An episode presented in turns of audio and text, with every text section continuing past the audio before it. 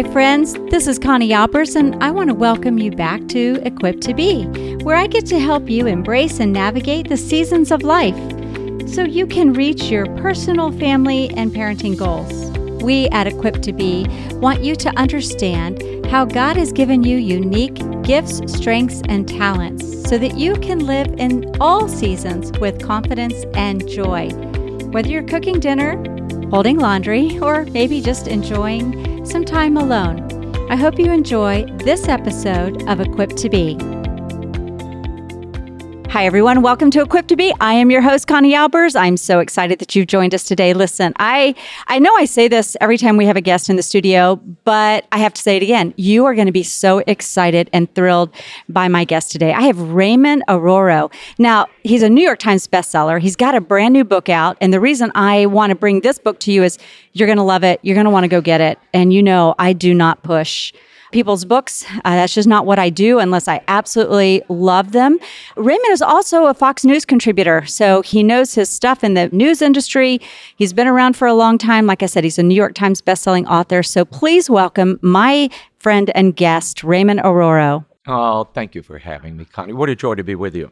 Well, listen, it's a delight to have you. Now, you know, there's so many things we could talk about. Yep. We talk about politics, how the world's crumbling. Oh, we can talk about all that about stuff. that. But what we're going to focus on is something so powerful. Everything that we do here at Equipped to Be focuses on strengthening today's family. And I think this project is absolutely doing that. Before the show, we were just kind of chit chatting, y'all.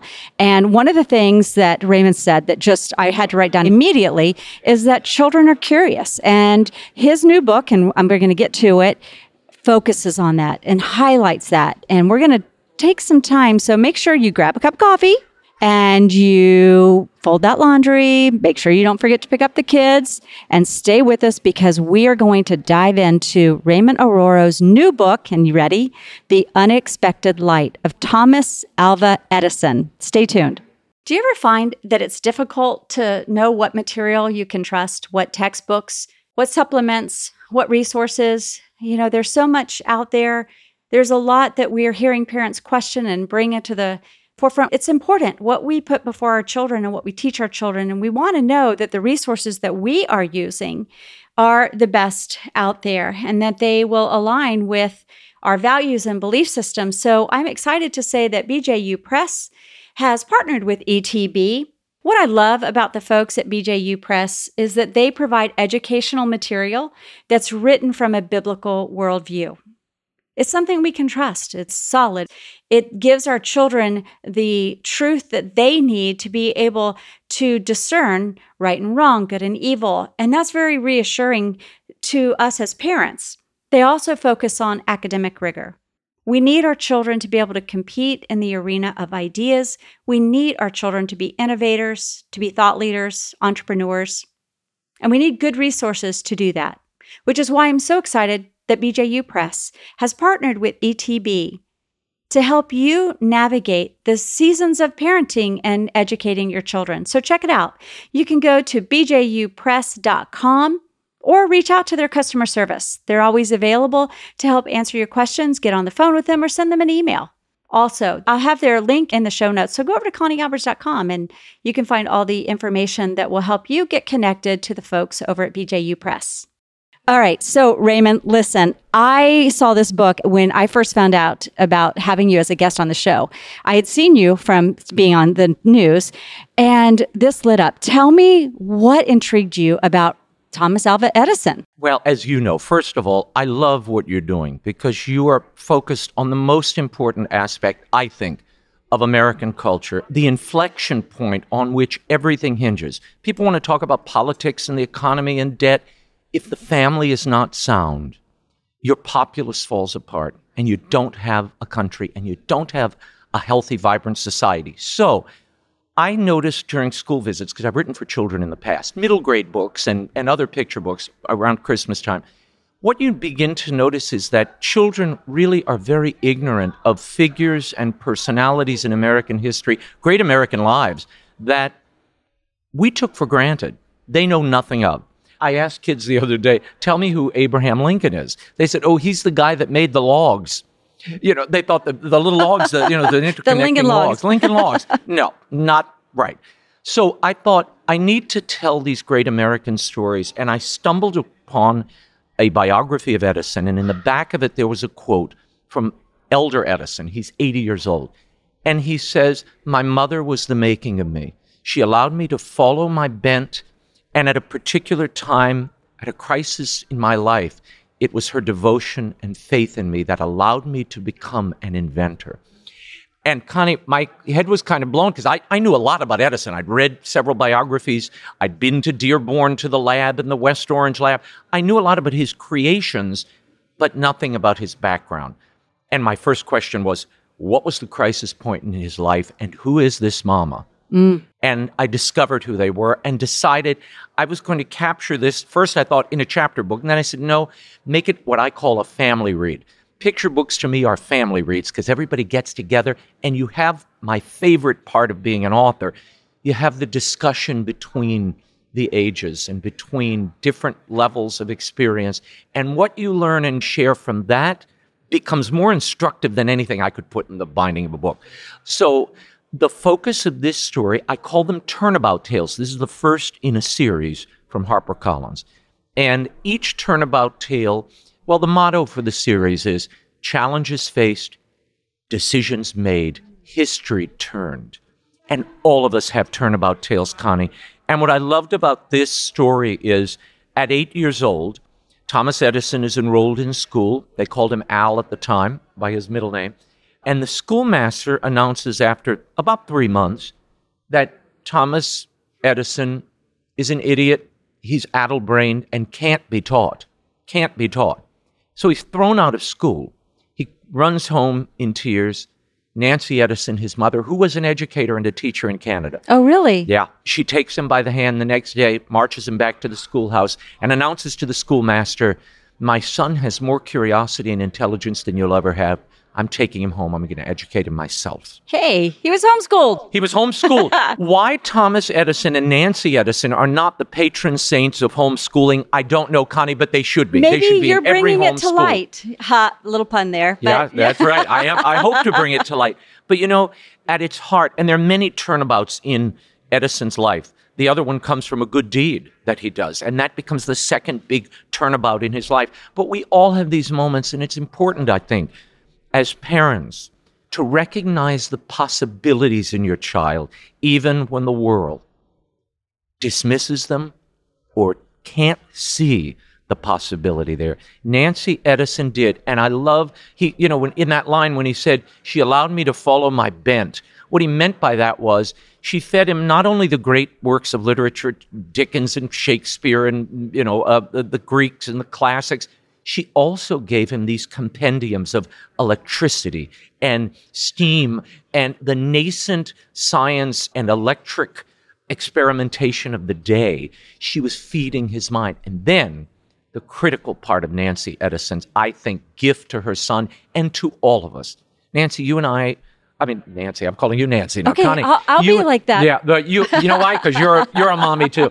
The microphones we're talking on now, Thomas Edison. The light we bathe under, Thomas Edison. The receiver on your phone and on your headphone now, Thomas Edison. The phonograph, the alkaline battery, the first electric car, the tattoo pen, the curling iron. I could go on forever. All inventions or refinements by Thomas Alva Edison. But none of that would have happened had it not been for a mother who not only gave him the compendiums and the knowledge, but then allowed him to tinker and play and experiment on his own. He blew up a lot. He burned a few holes in her furniture, but it was in that fitful, messy experimentation that we have these great gifts of invention and creativity that we still warm ourselves in. Well, let me just tell you, this is timely. I mean, I, my everything in me is going, yes, yes, yes. I, I mean, Raymond, I, I want to go to Nancy so badly because I'm a mother of five, and I love that you bring out the fact that she taught to his bend. I mean, that's what's missing in raising our children I is not, not agree more. identifying the gifts and strengths and talents that they have. Well, you know, as a mother, I know it from my own wife, who was also a stay at home mom and is still so attentive to our children. She was so close to them. When a parent is close to a child, you perceive things. Look, my wife picked up on things I didn't see because I'm traveling, I'm running. Because of that proximity, she is so in tune with that child. You begin to see where they're headed, and then you clear space for them. And that's our job as parents.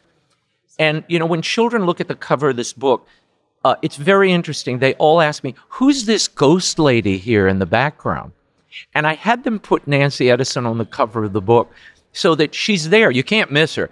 But she's kind of ghosted. She almost fades into the background because that is in some ways how she's faded into the background of Edison's life. But she's critical to this story. And if truth be told, the unexpected light of Thomas Alva Edison is not his creation, it's his mother who loved him and saw that creation first. His father thought he was a dunce. He was deaf at age 12, Connie. Oh, he was. Which people don't realize. So uh, he was probably a very withdrawn boy, likely had ADHD, a lot of modern biographers believe. which would kind of lend itself to the whole tinkering with stuff and trying. Hand- Absolutely. that kinetic learning. Yes. and the ability to hyper focus and spin multiple projects and experiments at the same time. So I tell kids all the time when they raise their hands, and they do this almost to a fault, almost every class I speak to. They ask, Mr. Arroyo, did Thomas Edison take medicine for his ADHD? And I said, no, it was his superpower. He leaned into it and learned how to adapt to it. He had what no one else did. He had that perception in the mind that could balance multiple things. And because of the deafness, he writes about this. It's in the book somewhere. Oh, in the, in the author's note. He said, the deafness forced me to focus because I was isolated. It forced me to reading and to focus deeply on problems and questions that others would abandon. Edison's great line, something we can all take, no matter who you are, no matter where you are. He said, Our great weakness as a people is giving up too soon. The genius is in sticking to it. And that really is the path of Edison's creation. It was trial by error, and it all came through the gift of his mother, Nancy. Wow. I know we could do a whole segment just on that because, again, mothers are marginalized. They're told they don't matter. Anybody can do that job, right? Oh, it's just so easy. And it's not. Nope. It's it's it's an invaluable job that we have to value. I think as a society, You bet. we have to continue, and, and that's what I spend time doing is just affirming moms. Well, you the- are life changers, and if you don't bet. point your kids in that path, like you were saying, you don't help them discover that. Who will? Well, and that Who will? Look, if the family is the unit of society, and it is, it's like a cell that's healthy. The mother is the heart of that cell. She's the nucleus of that family. And without a mother's devotion and attention, we lose everything. Fathers are important too, but I'll tell you about that Yeah, later. yeah. But moms, there's a particular attachment and I think a nurturing, particularly at a young age, that a child needs with their mother. And only a mother and a devoted sacrificial mother, which Nancy was. Nancy Edison, he lost her at, you know, he was she, she was dead by the time he was 18. Hmm. So or 19. And think about that for a second. 18 years. Yeah. And how the trajectory of his life, all because she decided all. Decided to take him out of what he was doing and bring him home. and it do marked the rest of the life. The deep reading, Right? you know, and he was a hustler too. They were not wealthy people, the Edisons. At 12 years old, he's working the railroad. He's selling newspapers and he's selling apples. And during the six hour layover in Detroit each day from his home in Milan, Ohio, when he gets to Detroit, he goes to the library and he reads from the bottom book on the shelf to the top for years, feeding himself, feeding that mind, expanding his understanding. Again, the lessons of his mother. She taught him how to read deeply and quickly. And then that writing, that sketching as a child, he continued it to lose an yeah, let's man. talk about that Yeah. because you, in research for this book, Yeah. you went to the Edison Labs. Is Yeah. that that's right? What in it's West called? Orange, yeah. Yes, and you went there, and we were talking about this prior to us coming on the show. Talk to me and talk to our listeners about what that was like to see his journals, to see those sketches. Well, uh, you know, after spending almost a year researching and reading, you know, you read all the books, you look at all the pictures, you build it all. Then to go there and the archivist there, uh, Ranger DeGraaf, who's the wonderful archivist here, he's been there for like 30 years. He's written books about Edison. He pulled the most amazing artifacts for me from their archive, including the little paper that Thomas Edison printed in the back of the, the railroad, in the baggage car. He had a printing press that he salvaged and rebuilt, printed his own paper because he realized I can turn a profit publishing my own paper, a gossip column, every day. He did that and sold it. They have copies of it. and a little picture of him in his uh, news salesman outfit at the library. But so much more important at the labs, you can see the first sketch of the phonograph, the cylinder with the needle. It was the sketch that he handed to his workmen who were clockmakers and watchmakers from Bavaria and Germany. They could do what he couldn't. He could envision, he could see it, he knew how it would work, but the mechanics of it he couldn't perfect. But he had craftsmen who could. That was the sketch that instantly gave birth to the phonograph. And I tell people all the time look at your cell phone. Everything on your cell phone is attributable to Edison. The lithium batteries, the successor to the alkaline battery, photographs, motion pictures, motion picture camera, Thomas Alva Edison, first movie studio in America. You can still see it at the Edison Labs, Thomas Alva Edison. So much we take for granted. But that learning, and he said it late in life, you learn with your head and you have to learn with your hands. He was a big supporter of Maria Montessori as an elder man and thought that approach that kinetic approach, that playing as learning, was an important approach. A lot of homeschoolers, of course, incorporate that. It's a good and deep and important path of learning for a lot of kids. I totally agree with you. You know, we homeschooled our children, and it actually wasn't something I set out to do. There are some people who do. I didn't. My husband just asked me if I would consider it, and I said, no, who would do that? um, but anyway, I have now gone on to watch the fruit of that with my own children mm. who are mm. all grown now. And, you know, seeing them because we did. I taught to their strengths. I yep. didn't, you know, oh, so you got a C in calculus. Well, do calculus again. No, you know, you're probably not going into engineering so right. we're good but right. you you are going into engineering so you got to master this i mean right. it's the beautiful thing of knowing children so when i look at your book i got so excited when i got to hold the copy because i saw you when it was released and i thought oh he's just got to come on equipped to be it is so beautifully illustrated. Oh, and you. one of the comments you made is, you know, we have so many flips in a picture book, storybook format yeah. like this to tell the story of a profound inventor. And you know, Raymond, it's funny when I speak, I always talk about children are born curious. And that was one of the first things you said. They're born curious, they're born to be explorers, risk takers, innovators. And then as they start growing, what are we told? Sit down, be quiet, don't do that. You can't do that. Get inside this box. And they go from an expansionist, what if, what's possible world. Hmm. I love that you said recognize the possibilities. You bet. Everything's a possibility for them. And but as be. they go through the system that's currently in place, by the time they come out, they're negative, they're naysayers, they're reductionists. And that's opposite of what you've done here. Well, Edison said something, and I think it applies to all teaching and schooling. He said when he opened the Edison lab, and it was really in some ways a tribute to his mom, and people were interviewing him at the time. And in one of the interviews, he says, We're not creating here. We've come together, we're playing. He saw it as play, he saw creation as play. Even in the big Edison lab, when they were cranking out light bulbs and they had a glass factory and they had wire factories, and he had a music room upstairs where he recorded all these artists downstairs on the second floor of the lab, he had a private laboratory, which is like his laboratory at home. That is where he could tinker and play and do his own experiments. That went on well into old age. He kept playing. You know, in fact, he said, if you're not willing to go through all the reasons it won't work, you'll never get to the reason it will. And he saw all of those failures as roads to success. You know, I interviewed and was dear friends with Jerry Lewis the last, oh, I don't know, maybe eight or nine years of his life, and did an interview people can see on YouTube. Jerry had that spark and that play of a five year old until he was 91 years old. We have to keep that child alive. That is where the genius and the spark is, and the fun and the joy, and where God breathes. I completely agree. It reminded me of the Mary Poppins movie. Mm. You know, Mary Poppins in that film, she says, with every task that must be done, there has to be an element of fun.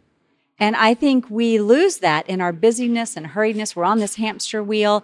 Yep. And if we just pull back a little bit, so much is learned. Yeah. So, listeners, I'm just telling you, you can get this book wherever books are sold. I'm sure it's going to be a smashing hit everywhere just because it's authentic and it'll inspire you. A, a simple, and that's what I love about it, a simple book with a very clear message that'll inspire you as a mom, that's in the trenches doing it day in, day out, and you're tired, you're thinking, what does it really matter?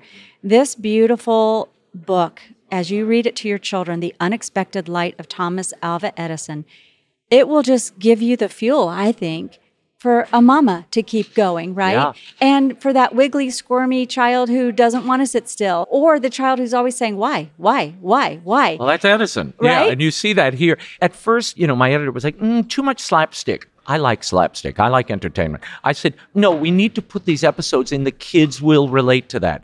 And they have. You know, he's ripping open beehives and burning down barns. Now, we're not suggesting that you do that. And kids know that. They know, okay, this is something I don't want to do, but they still laugh at it. They find it funny. He was a rambunctious boy. And he was allowed to be that. And look, he got whipped. I don't have that in the book. I just say he got punished. But his father publicly whipped him, took him to the town square and whipped him after he burned the barn down because he could have burned the whole town. And the father was the naysayer. The father said he's an idiot, he's a dunce. Only his mother saw the possibilities in him.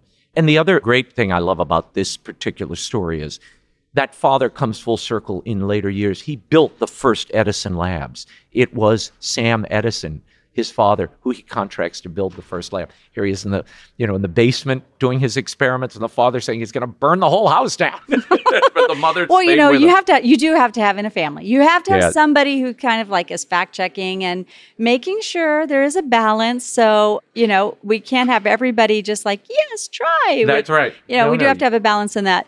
But I am so grateful and honored that you came on oh and Oh, my gosh. to talk about this book. It's so timely right My now. honor. It is so timely. Our families are struggling. I mean, they're trying to buy eggs and put gas in their tank, and this just gives them hope. This gives them a why to keep pressing forward and saying, raising children matters. not only does it matter, it's why we're here.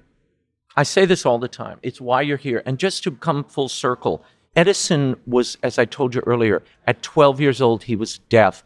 I saw a guy the other day who actually bought Edison's piano and he was auctioning it off. And I saw the piano itself. And on the clapboard that covers the keys, it was pulled up. But at the end, on the far right side, there were cuts and scrapes on the edge of that clapboard. And I said, What is that? And he said, That's where Edison would bite down so he could hear the music. He would literally bite the wood of the piano so it would reverberate through his skull like a cochlear implant. That was the forward looking genius of this man. So, though he couldn't hear with his ears, he could hear the vibrations through his skull. So, when he would ask musicians to come in and record for him, he would bite the edge of the piano while they played so he could hear it. I did not know that. Yeah, Edison is fast. And I know people say, oh, what about Tesla? Tesla was an employee of Edison way down the line. Uh, you know, you people, oh, he stole from Tesla. No, he employed Tesla. Tesla did refinements on Edison's dynamo, which he took and paid him for, but not what Tesla thought he should have been paid. So Tesla quit and went to work for George Westinghouse he didn't steal everything from Tesla. Okay, it just didn't happen. So, but you hear that often. And yes, Edison was a capitalist, a guy who patented his inventions and the inventions of others in his employ. That's the nature of capitalism. So There let's cut go. everybody a break. But my story is about young Edison, not approving everything he did as an elderman. Exactly. But there's still a story to be told. Great you know, story. life is difficult. Life is full of complications and And turnabout decisions. tales too. I actually wrote that down. Turnabout tales. I love that. Yeah. I really love that. And recognizing the possibilities. I think that's so important, mom and dad, that you recognize the possibilities and continue to encourage that curiosity, that sense of wonder in Mm. your child. Yeah. And, you know, I have a second book in the series coming out this fall. Okay. Which is The Magnificent Mischief of Tad Lincoln. So This you're going to come the- back on, right? I'm going to come back on. And this is the youngest son of Abraham Lincoln, who people know very little about, but he is integral to one of our most important national holidays. And there is a national tradition that we do every year that would not have happened were it not for Tad Lincoln. So I'll tell that story. That's a great tease. Okay. well, so Uh-huh. where Thomas Edison was about a mother saving her son, this is about a son who saves his father in some ways. It's really a cool, Oh. beautiful, touching story and, Well- and a great history lesson. You know, Raymond, I am honored. Thanks for coming on Oh, the Equip thank to you, Be Con. program. Thanks for spending the time to dive into this story of Thomas Alva Edison and the unexpected light. Oh, man. You know, we want our children to be discoverers and inquisitive and problem solvers. And that's really has a lot to do with what you say in your day. You know, let the words of your mouth land in a tender place of your child's heart um, they will feed off of that for years and years and the rest of their life. They'll never get the words that you say out of their head. So be mindful of that. Thank you for tuning in to Equipped to Be. Now, just remember, go over to the show notes. I'm going to have all of Raymond's information, where you can find him, where you can buy the book. But the book's pretty much everywhere. Everywhere. Right? Barnes like and Noble, Amazon. Yes, go to your local bookstore and order it, but it's everywhere. Yes. So we'll, we'll, we'll have the links to it over at conniealbers.com. Thank you for tuning in to Equipped to Be. It's always our pleasure to have you tune in. We're honored that you spend your time with us. So thank you for tuning in, and we will see you next week. Thank you, Raymond, for being thank with you, us. Connie. Well, that wraps up this episode of Equipped to Be. If you enjoyed this show, please share it with a friend or family member and hit subscribe so you don't miss a show. And thank you again for joining me. Remember that we are equipped for every season of life.